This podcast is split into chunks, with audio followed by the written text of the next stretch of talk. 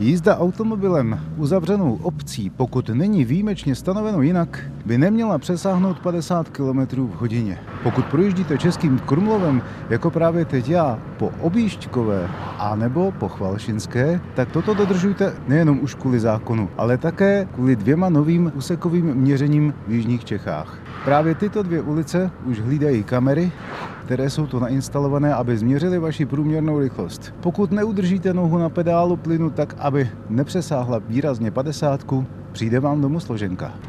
Pojďme se tedy zeptat těch, kterých se to přímo týká. Víte o tom, že se tady měří rychlost? Jo, jo, až moc dobře. Už jste platil? Ještě ne zatím, ale jako zeťáci a kluk a dcery, ty už platili. A co myslíte, je to dobře nebo ne? Já si myslím, že to hodně zpomalilo. Co říkáte na měření na Objížďkové a na Chvalčinské? Konečně k tomu došlo, protože já tam chodím často na procházky a když vidím, že tam lidi projíždějí stovkou, tak se mi ježí vlasy na hlavě, protože si představím, že tam proběhne dítě třeba. Ale právě, že když jsem tady tam chodila do školy, tak uh, tam jezdili auta docela dost rychle. A skoro se nedalo přecházet, takže možná je to dobrý, že to tam je. Rychlost v Českém Krumlově měří městská policie od začátku listopadu loňského roku v nepřetržitém režimu.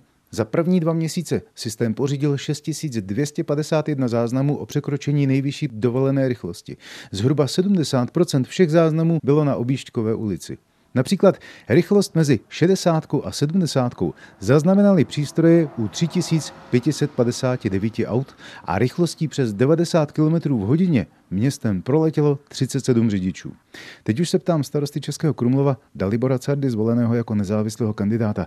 Co vás k zavedení úsekového měření vedlo? Tak jednak to bylo to, že jsme měli zprávy o docela nepřiměřených rychlostech na Chvalšinské silnici a i na té silnici, která je dneska úplně nejvíc měřená a to je na Obíškové. Takže o tom jsme uvažovali hodně dlouho. My jsme to zvažovali minimálně dva roky, jestli měření rychlosti zavedeme nebo ne.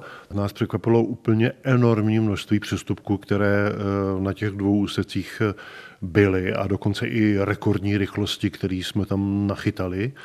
A hlavně to, že jsme všechny krumlováky upozornili na to, že budeme měřit a že v těchto úsecích budeme měřit. A přesto se jich tolik dopustilo toho přestoupení ty rychlosti. Za první dva měsíce fungování radarů činí příjem města z pokut zhruba 1 700 tisíc korun. Z příjmu jsou hrazeny samotný provoz radarového systému, případně pak další výdaje městského rozpočtu, které schválí zastupitelstvo. K výdajům přibyla navíc nutná administrace. Jednak stoupla náročnost vyhodnocení městské policie a na úřad jsme přijali dva lidi, kteří eh, vyhodnocují ty jednotlivé přestupky a samozřejmě hlídají jejich eh, vydání, odeslání, zaplacení. Myslím si, že to klesne trošičku, že si lidi zvyknou a ta doprava se uklidní.